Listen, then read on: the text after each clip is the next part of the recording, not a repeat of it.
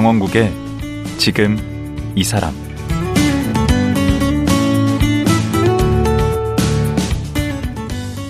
안녕하세요. 강원국입니다.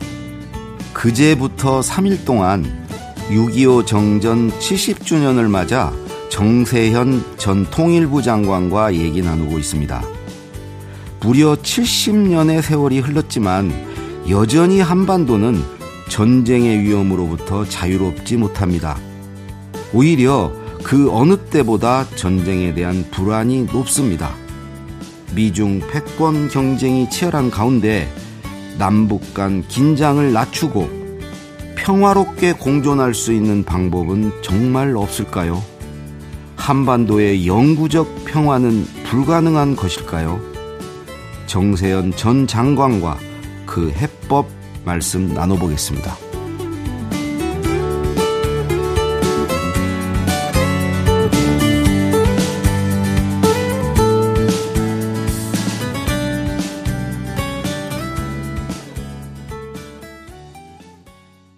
정세현 전 통일부 장관 다시 모셨습니다. 안녕하세요. 예, 안녕하십니까. 어제 그제 뵈니까 뭐 저보다 더 젊으세요. 네? 건강 관리를 어떻게 하세요? 아, 내가 요즘 한 3월 달부터 3, 4, 5, 6, 7월 넘었는데 한 넉 달? 네. 하루에 한 두세 시간씩 황토길 맨발 걷기를 합니다. 아. 그게 아마 비결이네요. 어, 비결인 것 같아요. 지금 오늘 이거 라디오기 때문에 내 혈색이 안 보이는데. 아, 이거 주우세요. 어, 얼굴에 있는 뭐 잡티도 다 없어지고. 음. 뭐 고기를 많이 안 먹는데도 불구하고 이 보톡스 맞은 것처럼 음. 볼이 팽팽하잖아요. 그래서 젊어지시는 것 같아요, 갈수록. 그, 좀, 어제 그제 얘기 들으면서 좀 궁금했던 게, 이제 김영삼 대통령, 김대중 대통령, 노무현 대통령 아래서 통일비서관, 뭐 통일부 장관 쭉 하셨는데, 이 세 분의 어떤 대북 간의 어떤 차이가 좀 있나요? 차이가 있으면서도 또 어떻게 보면은 어, 비슷한 측면도 있죠. 어떤 면에서 그렇죠? 예를 들면은 김영삼 대통령 같은 경우는 기본적으로 대북 어, 면에서 뭐 햇볕 정책 같은 정책을 어, 추진해야 된다는 생각을 못 하셨어요. 음. 일종의 대북 압박 내지 압박까지는 아니지만은 북한이 그 좀 못된 짓을 할 때는 버르장머리 어, 버르장머리도 고쳐야 되고 한다는 생각을 음. 가지고 계셨어요. 음. 그러니까 먼저 다가가서 그, 그, 그 끌어안는 식으로는 생각을 안 하셨습니다. 그러면서도 또 인도적 지원은 또 하셨죠. 바로 그거예요. 아니 그러기 전에 음. 94년 남북 정상회담을 준비할 때 얘기입니다. 네. 그 이제 그때 나는 통일 비서관이었기 때문에 회담을 준비하는 실무 총책임자였는데 음. 그 이런 식으로 이제 그, 그 자료를 만들어 드렸어요. 절대로 김일성하고 말싸움하지 마십시오. 음. 반면에 북한 경제는 지금 그때 94년이면은 음. 70년대 중반에 남한한테 뒤지기 시작한 뒤에 80년대는 북한이 제로 성장을 했고 음. 90년대부터는 마이너스 성장을 시작했는데 음. 바로 이런 상황에서 우리가 북한의 경제적 갈증을 좀 해결해 주면서 음. 군사적으로 장난을 치지 못하도록 하는 판만 짜주십시오. 어. 그러니까 우리가 이제 경제력이 월등하게 좋아진 이걸 이용해서 북한의 경제난을 좀 해소시켜주고 그 대신 북한이 가지고 있는 군사력을 남쪽을 상대로 쓰지 못하도록 만드는 그런 틀을 짜면 됩니다. 그리고 장관급 회담만 합의를 해 주시면 나머지 실무적으로 우리가 얼마든지 우리 경제력을 가지 경제력을 가지고 북한을 어, 요리할 수 있습니다. 그렇게 설명을 드리 니까 김영삼 대통령은 어, 김대중 대통령을 달라가지고 음. 말씀은 짧아요. 김대중 그, 대통령 말씀이 좀 길거든. 그렇죠. 그런데 말이요. 그것이 말이요. 길게 나온다고. 네. 그래. 돈 주면 안 되겠나? 아, 굉장히 직관적이시네. 아, 그럼 돈 주면 안 되겠나? 이제 그러니까 7월 25일부터 27일까지 정상회담이 예정대로 진행이 됐으면 6.15 정상 그 간에 합의한 어, 그 공동선언과 비슷한 그런 합의서를 만들어낼 수 있었습니다. 음. 민족 경제 균형적 발전이라는 것을 94년에 합의할 수 있었어요. 음. 그리고 돈 주면 안 되겠나 하는 식으로 김, 김대, 김영삼 대통령도 받아들였었고 그런 입장이었기 때문에 95년에 그들이 식량난을 호소했을 때 우리가 먼저 일본보다 쌀을 줘야 된다고 음. 나온 겁니다. 음. 그러니까 그가 그분이 비록 보수 정객이지만 대북 말하자면 경계 의식이 매우 강해요 그분도. 음. 그 어머니가 방공 석방된 방공포로한테 뭐 어떻게 잘못됐다는 얘기도 있고 그런데 저번 김대중 대통령이 햇볕 정책을 그 성안하고 그걸 이어받은 노무현 대통령이 두 분의 성향이 비슷한 것은 뭐 그건 더 이상 설명할 필요가 없지만 근데 이제 노무현 대통령의 경우에 조금 김대중 대통령보다는 어떤 점에서는 좀 그, 어, 김대중 대통령은 북한이 사고를 쳐도 그럼에도 불구하고 걔도 그걸 유지해 나가려고 그러는데 음. 노무현 대통령은 북한이 사고를 치니까 팩 하고 나오는 데가 있더라고. 음. 뭐 성격, 성격이 좀 그렇잖아요. 음. 그러나 이제 결국 이제 설득을 해서 어 계속 대북 지원을 어 계속 했고 그래서 결국 나중에 2007년에 남북 정상회담까지 할 수 있었던데 문재인 대통령도 결국 민주정부 3기를 자처 어 했고 그렇기 때문에 김대중 노무현 정부의 대북 정책을 개성 발전시키는 측면이 있었는데 근데 문 대통령의 경우에는 초기에 초기뿐만 아니라 지금 임기 말까지 주변에 주변에 임동원 같은 참모가 없었기 때문에 미국이 발목 잡을 때 그걸 뿌리치지 못하고 여기 남북 간에 엄청난 합의 4.27 판문점 선언 9.19 2018년 남북 정상은 두번 하지 않았어요. 엄청난 합의를 해놓고도 미국이 한미 워킹 그룹을 통해서 발목 잡는 걸 뿌리치지 못하고 아무것도 못하다가 결국 용기가 좀 필요한 대목이었었는데. 아니 나는 문 대통령이 후보로 나서기도 전에 뭐 운명인가 하는 책에서 자서전에서 나는 미국에 노라고 말하는 대통령이 되고 싶다고 하지 않았어요. 음. 어. 음. 그 장관님 이제 올해 내신 책인데 아주 많이 팔린 책인데 정세현의 통찰이란 책 그 국제 질서에서 시대의 해법을 찾다. 그 표지에 보면 그 이 책은 대한민국 외교의 자국 중심성에 대한 나의 고언이다. 쓴소리다라고 음, 음. 자국 중심성이란 말을 쓰셨어요. 그러니까 우리가 자주성을 가지려면 대미 종속성을 인정하고 그것을 깨우쳐야 한다. 이런 말씀이신 그렇죠, 것 같은데 그렇죠. 그 자국 중심성에 대한 각성이라고 그럴까 하는 것은 우선 첫째 뿌리는 그 외교학과 입학을 했을 때 그 오리엔테이션 시간에 그, 그 주인 교수 학과장 선생이 에, 외교관 되려면 따로 공부해라. 그리고 네. 분단 국가인 대한민국에서 국제 정치를 가르치는 이유는 통일 문제 때문이다라고 음. 하면서 이용 선생이 이용 선생이 또 하나 외교의 세계에서 내 나라 아니면 다 남의 나라다. 내 나라 아니면 다 남의, 다 남의 나라. 다 음. 잊지 말라. 제군 중에 나중에 외교관이 되더라도 절대로 그건 잊지 말라. 우리가 아무리 잘해도 미국이 대한민국의 이익을 먼저 챙겨주지 않는다. 명언한 우방은 없다. 어, 음. 뿐만 아니라 우리가 동맹이라 할지라도 음. 미국이 우리가 아무리 미국한테 살갑게 해도 그들이 우리 국가 이익부터 챙겨주지는 않는다. 음. 그러면서 하여튼 자국 중심성이라는 다섯 글자는 안 쓰셨지만은 주대 있는 외교를 해야 된다. 음. 절대로 흔들지 마라. 미국, 미국이 하라는 대로 해서 무조건 그게 구실구실 따라가면 안 된다. 음. 그런, 그건 이제 머릿속에 배겼는데 예. 93년에 그 북핵 문제가 터지면서 그때 이제 핵 문제가 터져가지고 뭐 이제 우리가 이제 우리, 우리, 우리가 이제 그 우리 나름의 해법을 찾으려고 그러는데 외교안보 수석 밑에 이제 통일비서관실, 외교비서관실, 국방비서관실, 국제안보비서관실, 비서관실 네가 있었는데 네. 하, 외교비서관실이나 국방비서관실에 있는 사람들의 얘기를 들어보면은 우리가 먼저 주도적으로 이런 식으로 문제를 풀어나가야 된다는 거는 얘기는 없고 미국은 어떻게 이거 풀려고 그러는가? 음. 미국을 뭐 미국의 얘기를 먼저 알아보고 우리가 거기에 좀 맞춰야 되는 거 아니냐는 그런 식의 얘기를 하는 걸 볼 때마다 내가 야, 이 사람들 저 어째서 이렇게 먼저 우리가 먼저 그 방안을 마련해 가지고 미국한테 이렇게 풉시다 저렇게 풉시다 하는 얘기를 왜 못 하는가. 아무리 음. 북핵 문제가 문제 해결의 열쇠는 미국이 쥐고 있다고 하지만 음. 열쇠를 딸 사람은 미국이지만은 그래도 그 열쇠를 어떤 식으로 돌립시오 뭐뭐 뭐 이렇게 깊숙이 넣읍시다 뭐 얇게 넣어도 열립니다 하는 식의 자기 주장을 좀 할 줄 알아야 되는데 음. 그게 없는 걸 보면서 음. 야 이게 참 정말 우리 외교관들 좀 문제 있다 하는 걸 아주 절감을 했습니다. 음, 그래서, 그래서, 이제 그래서 얘기를 하셨고 자국성 심정 얘기를 하는 거죠. 네.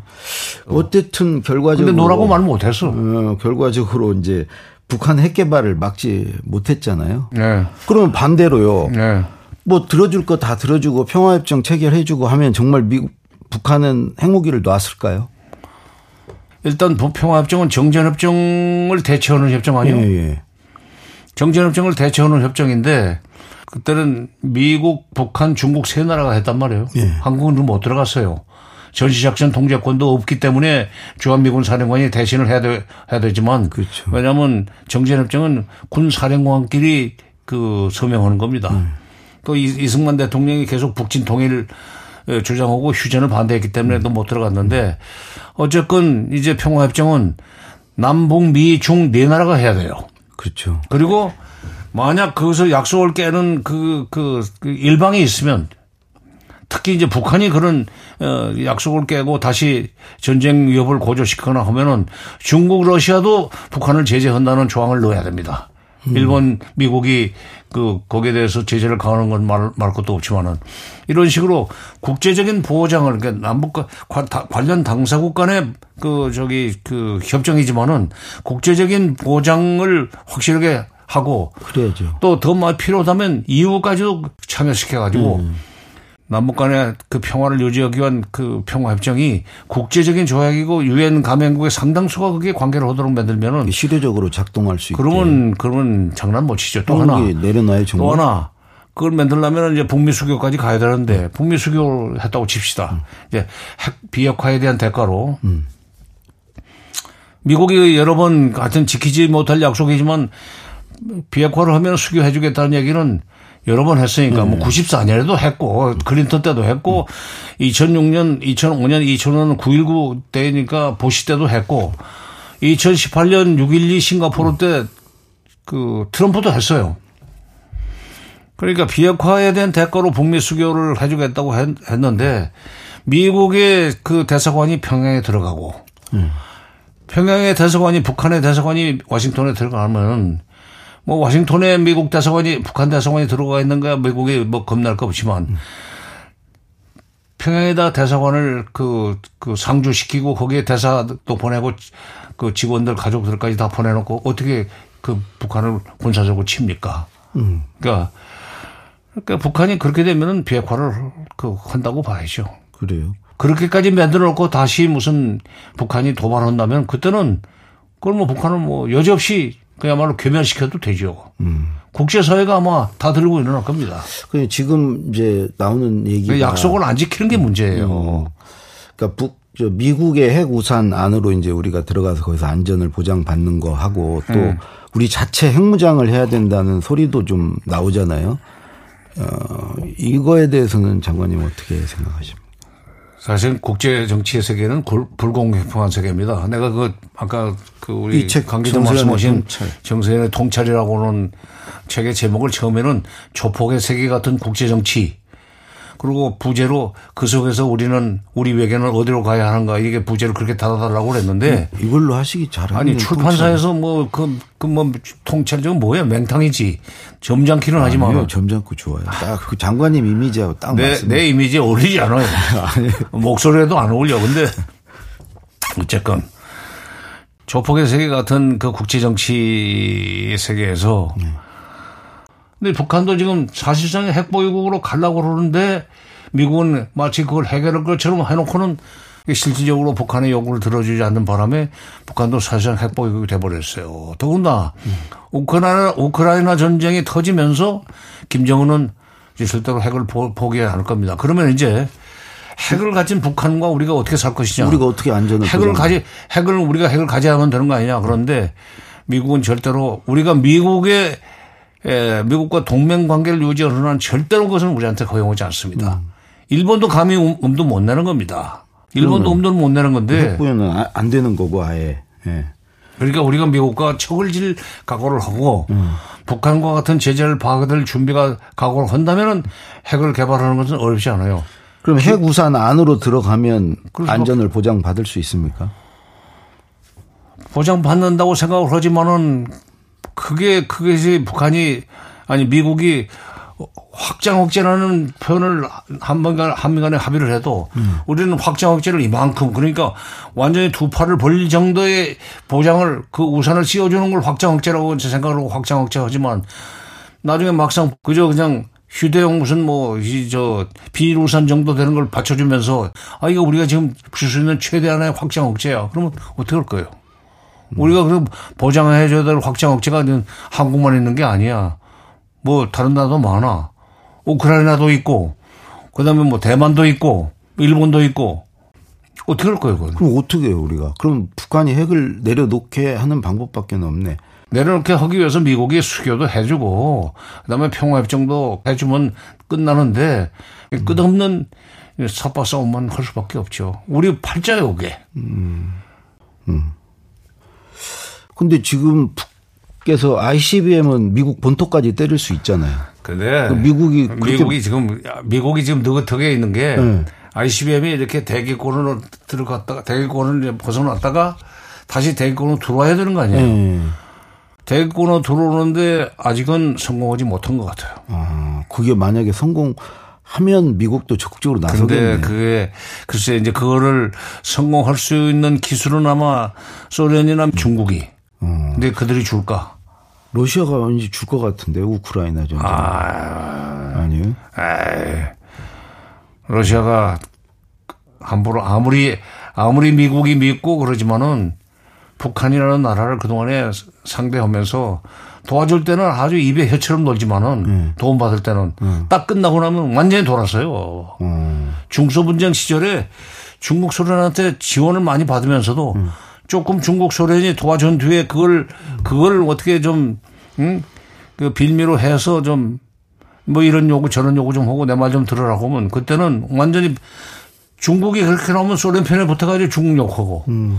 소련이 그렇게 나오면 중국 편에 붙어가지고 소련 욕하고 그러면서 자기 마음대로 했던 것이 그 주체 외교입니다. 그 줄타기를 잘 했었죠. 줄타기를 참 얄밉게 잘하지.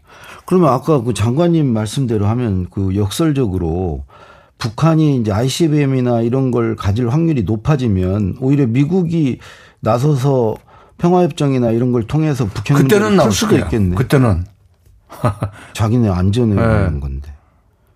아직은 아니기 때문에 미국이 휘파람 불면서 그럼 여기서 더 골마가서 이게 정말 터질 지경이 되면 오히려 거기서 해결책이 나올 수도 있겠네. 아니, 그러니까 그러기 전에 음. 그러니까 미국이 미국이 그러기 전에 우리가 미국 무기를 사줄 테니까 아무리 북한이 비핵화돼도 어차피 또 다시 또 어, 그 중국과 그, 그 소련이라는 나라도 있고 미국과 사이가 안 좋은 나라들이 얼마든지 있는 관계로 우리가 바로 그냥 무장 해제를 할수 없는 거 아니냐. 음. 미국 무기를 사줄 테니까 북한과의 관계를 어, 비핵화를 위해서 북한과의 관계를 좀그 수교까지 해주고 평화협정도 해주고 미국이 그, 럴 텐데 근데 무기 때문에 그런 거 아니야 그럴 텐데. 그럴 것 같은데 이저이 얘기도 안 들을 수 없는데 그 북한 인권 문제요. 네. 어, 앞으로 이게 더 뜨거운 감자가 될 것 같은데. 음. 핵 문제보다 더 그 해결하기 어려운 문제가 인권 문제입니다. 음, 이거 어떻게 봐야 돼요? 문제는 지금 비핵화는 북핵, 북핵화는 미국이 북한의 요구를 들어줄 결심만 하면 해결되는 문제인데. 그렇죠. 수교만 해주고 평화협정만 체결하면 완전히 그 뺏어날 수가 있어요. 음. 그리고 그때는 중국 소련도 얼마든지 협조할 겁니다. 음. 응? 그렇죠. 근데 인권 문제는 뭐가 인권 문제는 뭐냐? 북한의 주민들이 네. 인권이라는 단어를 모릅니다. 인권이라는 단어를 몰라요. 음. 우리는 명색이 사는 형편이 좋아지면서 이제 사는 형편이 좋아지면서 소위 그 민주화 되면서 인권 개념이 나오기 시작한 거 아니에요, 우리도. 그렇죠. 경제 형편이 좋아지면서 민주화가 되기 시작한 겁니다. 음. 인권에도 소위 그, 이 시민권이라는 것이 있고 생존권 개념이 있어요. 인권 규약에도 인권 규약 A가 있고 B가 있는데 음. 생존권이 먼저 보장이 돼야만 시민권적 정치적 권리에 대한 개념이 생깁니다. 그러니까 북한은 지금 한 입에 풀칠하기도 어려운데 그리고 인권이라는 단어를 모른다니까. 아니, 당신들 이렇게 살 수 있어. 살고, 사는 게 이게, 이게 옳은 일이라 하시고 그러면 뭐가 어땠어요? 우리 수령님이 모든 걸 다 알아서 해주는데. 그런 식이에요, 그 사람들이. 음. 그러면 뭐 남북 관계 개선의 어떤 그러니까 전제 조건으로 인권을 얘기하는 게 의미가 없네. 그렇죠. 그러니까 개성공단이라든가 금강산 관광 같은 걸 통해 서 북한이 먹고 살 수 있도록 해주면서 네. 그 경제적 수준이 점점 올라가면은 솔직한 얘기로 빈부격차도 돈원격차도 그들의 피부로 느낄 때 네. 비로소 이건 뭐야? 왜 나는 이렇게 저보다 이런 죽어라고 그러는데 도시에 사는 사람보다 지금 못 먹고 못 살아야 돼? 또는 아니 죽 이러는 놈은 누군데? 떵떵거리며 사는 놈도 누구야? 아, 저것들이 권력 가졌다고 저희들은 말이야. 마음대로 우리를 갖다 와서 압박하고 말이지. 우리 거 만드는 거 다 뺏어가고 말이야. 우리한테는 먹을 것도 조금밖에 안 주고. 그런 각성도 없는 거네, 지금 상태. 각성이 지금 안 일어나요. 아무리 가서 그야말로 뭐 모르는 것은 쥐어줘도 모른다는 속담이 있잖아요. 그러니까 북한의, 북한의 인권 문제를 해결하려면은 음. 인권이라는 인권을 보장받아야 된다는 생각을 할 수 있고 그걸 외칠 수 있는 그런 상황을 만들어 줘가면서 어, 그러니까, 그러니까 결국 먼저다. 개방 개혁을 해야 돼요. 그 성공 사례가 중국입니다. 음. 개방 개혁을 하면서 저희들이 스스로 스스로 소위 공업의 현대화, 농업의 현대화, 그다음에 그, 그 국방의 현대화, 과학기술의 현대화의 사계 현대화를 해나가면서 경제 수준이 올라가니까 먹고 사는 형편이 좋아지니까 자연스럽게 인권 개념이 나오기 시작했어요. 2006년쯤 되면서부터 중국에서 드디어 인권 백서라는 것이 나오기 시작합니다. 음. 어? 음. 그러니까 음. 북한이 개방 개혁으로 나올 수 있도록 그 조건을 형성해 주면 베트남 베트남이나 베트남도 미국 수교하면서 개방 개혁을 시작했습니다. 베트남 지금 다른 나라가 됐어요. 김대중 대통령이 늘 어? 베트남 그렇죠. 얘기하죠. 중국도 미국과 수교를 하면서 다른 나라가 됐고 인권 개념이 생긴 겁니다. 그러니까 북한의 인권을 개선하려면은 미국 수, 미국 수교와 평화 협정을 통해서 비핵화까지 시켜 놓으면은 그다음에 자동적으로 그 인권은 바이러스처럼 이게 퍼지겠네. 그렇죠. 인권에 대한 생각. 어. 음. 그 이제 시간이 이제 얼마 안 남았는데 우리 이제 평생을 그 통일에 천착해 오시고 또 한반도 문제 전문가로서 지금 정치권에 뭐 이렇게 재현하고 싶은 얘기가 있으시다면 나는 77년 그 77년 박정희 정권 시절에 통일론에 들어가서 어 군사 정권 시절에도 일을 해봤고 또 문민 정부죠. 그, 그 그렇죠. 그 김대중 김영삼 대통령이면 음. 그다음에 진보 문민 정부지만 거기는 보수예요, 그분은. 그렇죠. 네. 그다음에 진보 성향의 이제 그 김대중 노무현 정부에서 일을 받고 음. 보수와 진보를 막론하고 북한을 붕괴를 시킬 수 있다는 착각을 하면은 그러면 어 항상 남북 관계를 전쟁 일보 직전으로 끌고 갈 수밖에 없습니다. 음. 마지막으로 할 수 하고 싶은 얘기는 음. 박정희 전두환 시절에도 남북대화는 하려고 했습니다. 했습니다. 그리고 어, 북한이 사고를 쳐도 관리 차원에서 관리 차원에서 음. 관리 차원에서 그러니까 위험하기 때문에 관리 차원에서 그러니까 그냥 사람만 애, 학생만 때리고 다니고 물건만 훔치고 있는 불량 학생을 네. 그놈을 때린다고 그래서 정학시키고 퇴학시킨다고 그래서 그놈이 그, 그 문제가 해결됩니까? 안 되죠. 관리를 해야 될 거 아니에요. 음, 음. 근데 그 지금 북한을 나는 그 이 학폭 비슷한 존재로 봅니다. 음, 근데 그거를 네. 교장이나 그 훈육 그 선, 어, 뭐 선도부 주임이 그걸 잘 달래고 하면은 걔는 얼마든지 선도할 수 있어요. 아, 그렇다고. 그냥 건 때리고 그냥 혼내고 그러면 안 됩니다. 어. 지금 저거 식량 부족이에요, 지금. 말을 안 해서 그렇지. 어. WFP는 이미 지금 금년에 식량 부족이라고 지금 얘기를 하고 있어요. 식량 문제가 해결될 가능성이 없습니다. 그런 북한을 그야말로 관리하는 차원에서 적당히 구슬리고 음. 우리 속담에 똥이 무서워서 피합니까? 더러워서 피 아니 더러워서 피합니까? 아니 뭐라 그래? 무서워 피하는 게 아니라 뭐 더러워서 피한다고 그러지. 음. 네. 그런 식으로 북한이 사고를 칠 가능성을 줄이기 위해서 적절하게 원격 조정 내지는 국제기구가 대북 지원을 할 때 식량 WFP가 식량 지원한다고 할 때 거기 남북 협력기금에서 돈도 좀 꺼내주고 말이지. 그런 식으로 하면서 사인을 보내면은 저거 진짜 그 얼마든지 그 윤석열 정부가 남은 임기 동안에 뭐한 3년 반 남았습니까? 저 회담에 나올 수 있도록 만들 수 있고 비핵화까지도 가능할까요? 비핵화까지도 가능성이 있죠. 그러니까 음. 만나서 직접 그러니까 우리가 진심을 가지고 북한을 도우면은 너희들이 미국을 상대로 해서 요구하는 것이 이 수준이 너무 높다. 그리고 미국이 핑계를 대고 도망갈 수 있도록 하지 마라 말이야. 음. 어떻게 보면은 북한이 미국의 요구를 어그 받아들이는 과정에서 미국을 의심하기 때문에 처음부터 미국이 하라는 대로 안 하는 측면이 많이 있어요. 음. 그래서 우리가 가운데서 미국한테 처음부터 쓸데없이 턱없, 턱없이 높은 요구를 드리지 마라. 음. 우리가 그건 주의를 해줄 테니까 적절하게 하고 시키는 대로 좀 해. 그러면 그 다음은 우리가 책임질 테니까 이렇게 하면 돼요. 음. 어. 참모가 중요해요. 음. 대통령이 아무리 그런 생각을 가지고 있어도 음. 참모가 이번에 한번 해보시죠. 그렇죠. 김대중 대통령의 그런 임동원이라는 참모가 있었기 때문에 음. 용기 있게 햇볕 정책을 추진할 수 있었어요. 음. 음. 네. 야, 이거 하실 말씀이 뭐 한 10박 11일은 해야 될 것 같네요. 오늘 이제 시간이 다 돼서 10박 11일 1년 아, 360원도 할 수 있다니까. 네, 다음을 기약하면서 오늘 어제 그제 오늘까지 정말 3일 동안 네, 예, 말씀 예. 주셔서 정말 감사합니다. 그러나 저러나 네. 지금 그 27일이면은 아 27일 7일 10월 27일이면 음. 휴전 협정 70 내일입니다. 70주년이 되는데 이제 그걸 분, 그 분기점으로 해서 다시 이제 정전 협정이 점점 어그 역사적으로 역할을 다 하고 네. 평화협정으로 평화협정 협상으로 넘어가는 그런 어떤 그 단초가 마련되기를 간절히 바라면서 이렇게 덕담까지 주시고 예, 예 고맙습니다. 예. 네 정세현 전 통일부 장관이었습니다.